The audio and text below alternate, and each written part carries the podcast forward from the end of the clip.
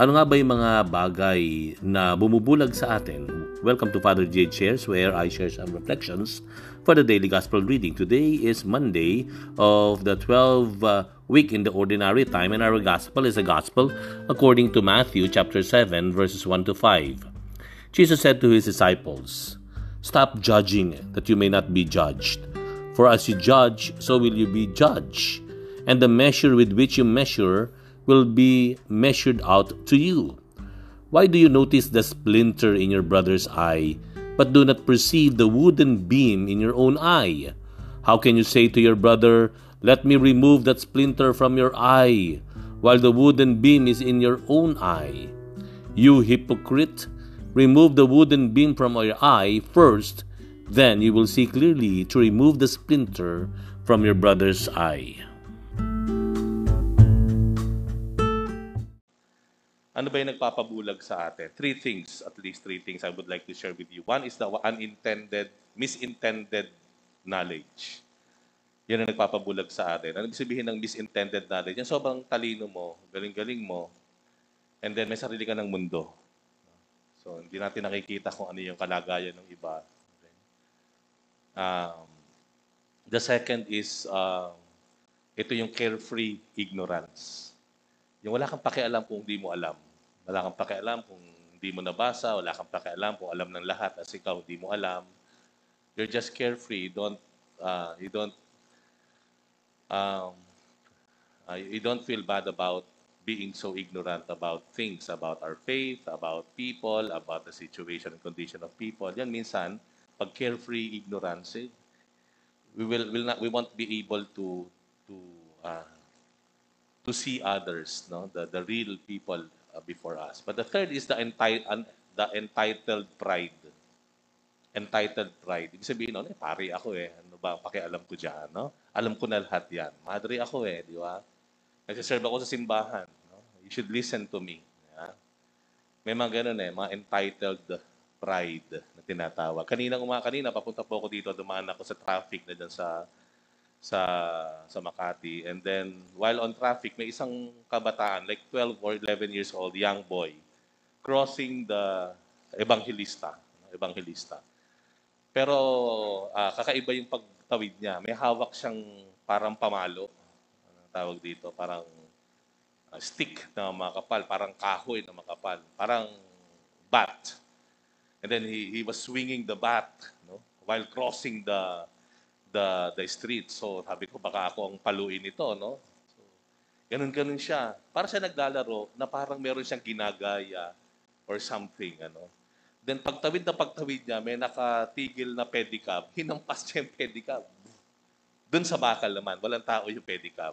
No? Then after that, he kept on swinging the bat. And then, for, a uh, few meters away from him, I saw this man looking at him intently. No? Very suspicious. Parang nagtataka ngayon yung lalaki, yung mama, ano ginagawa ng batang ito? Parang, parang, ano, alam niyo, parang takang-taka siya na parang nag-iingat siya, natatakot kasi the, the, the young boy was, was swinging, sing, swinging the bat. And instantly, I said and I thought, sabi ko, uh, pwede kong isipin na war freak tong batang ito. No? Pwede kong isipin na baka nag imagine siya sa napanood niyang pelikula no, kagabi or something. No?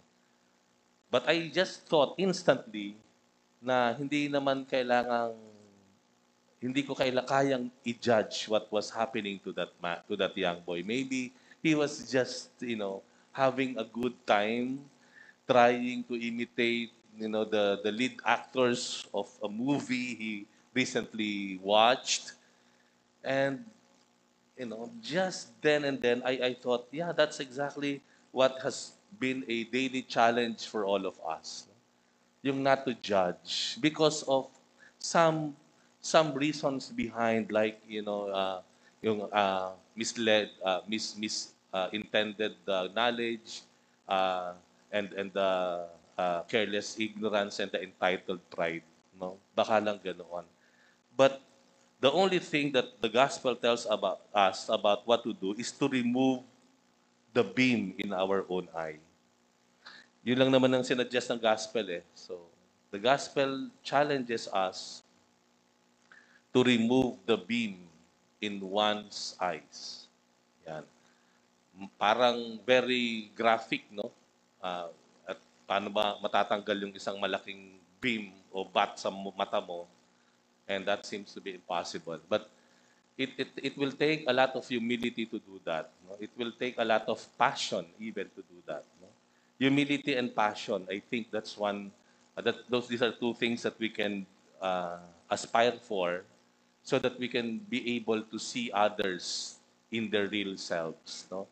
Humility, pagbaba ng ating katayuan, pagbaba ng ating sarili, para magawa nating tignan, pakinggan, alamin ang nangyayari sa iba. And the passion, because it is not easy to to to put yourself into a humble position. It's not easy to uh, to to aspire to become a better version of yourself without much passion on improving, on becoming a better person. And these thing, two things that I would like to tell about Ate Lu, no? Yung humility and passion niya. Si Ate Lu is very gifted person, no? A, uh, she's a professional in in the HR department of uh, her company before and uh, she used to be a religious nun, no? Until 10 years ago, I got we uh, requested her to be part of the secretariat of ACY coming from campus ministry whom she serves for seven years, no? So unang-una ko naki- nakita si Ate Lu at nakilala dyan sa Intramuro, sa Mapua. No? When uh, Bishop Pabilio asked us to go and give and make pastoral visits sa mga universities, nagkataon naman Mapua ako na. And I saw the work of Ate Lu and he, he, she presented to me a profile of the campus ministry in in uh, in, in MIT sa Mapua.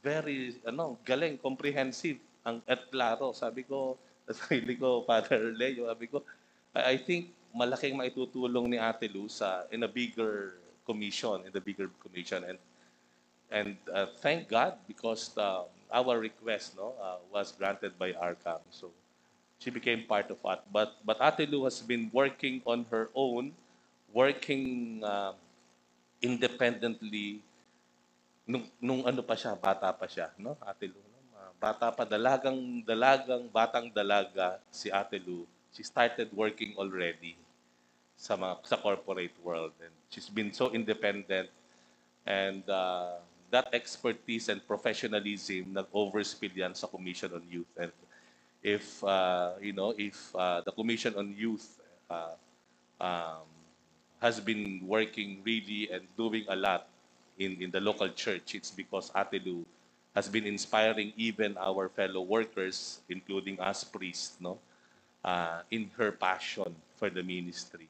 Yun po siguro yon. And uh, it takes really a lot of humility and passion to do uh, that. No? Uh, I, I'm sure kayo pong mga nasa office na Curia, uh, you will agree with me because in one way or another, nakita nyo si Ate Lu performing so much no dito sa ating uh, sa archdiocese through ACY and um, you know ito yung mga ilang I always personally Father Leo I, I nag-iinggit ako sa mga paring senior senior na pare yung mga matatanda yung mga lolo natin kasi naiisip ko lagi wow narating nila yung number of years of service and they've reached that age and they did not waste their life Ate Lu is one of the lay people, lay persons that I know that I really um, envious. No? Na, na naiingit ako sa kanya and dahil you know, Ate Lu did not waste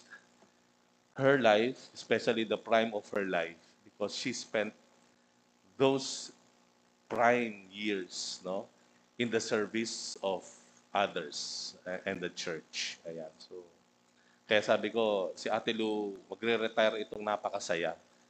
And uh, yeah, Ate Lu, yung, uh, di na ako magsasalita mamaya. No? Because we have a one-minute video to present. Hindi ko nasusurpresahan si Ate Lu. No? Hindi ako kasama doon. So sabihin ko na lang sa iyo ngayon na, um, you know, uh, you, you deserve a very happy retirement. You deserve a very happy retirement because at your age, kahit 65 ka na, you've done so much already. You've done so much already. And it's now time perhaps, pagaya nung na-aspire, ang dream ni Ate Lu, to be with her family more frequent this time. Kasi doon na siya sa, sa Bulacan uh, mag stay sa bahay, sa mansion nila. You can visit Ate Lu sa napakaganda niyang bahay kubo uh, beside the beside the ilog. Uh, din nakikita lang natin sa drawing, yun ang kanyang bahay doon. Kaya, you know, you deserve, Ate Lu, a very happy retirement with your family. And, uh, you know, there no, there is no goodbye for Ate Lu because she'll continue to be part of uh, ACY as now a volunteer, no?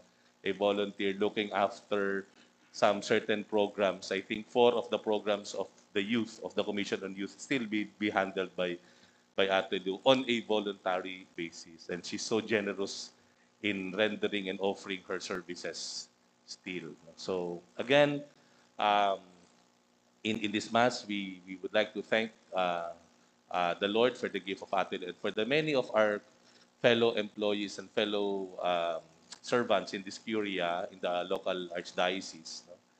In uh, you know, thanking the Lord for them no? for such humility and passion that we are rendering to the church for the glory of God. Amen.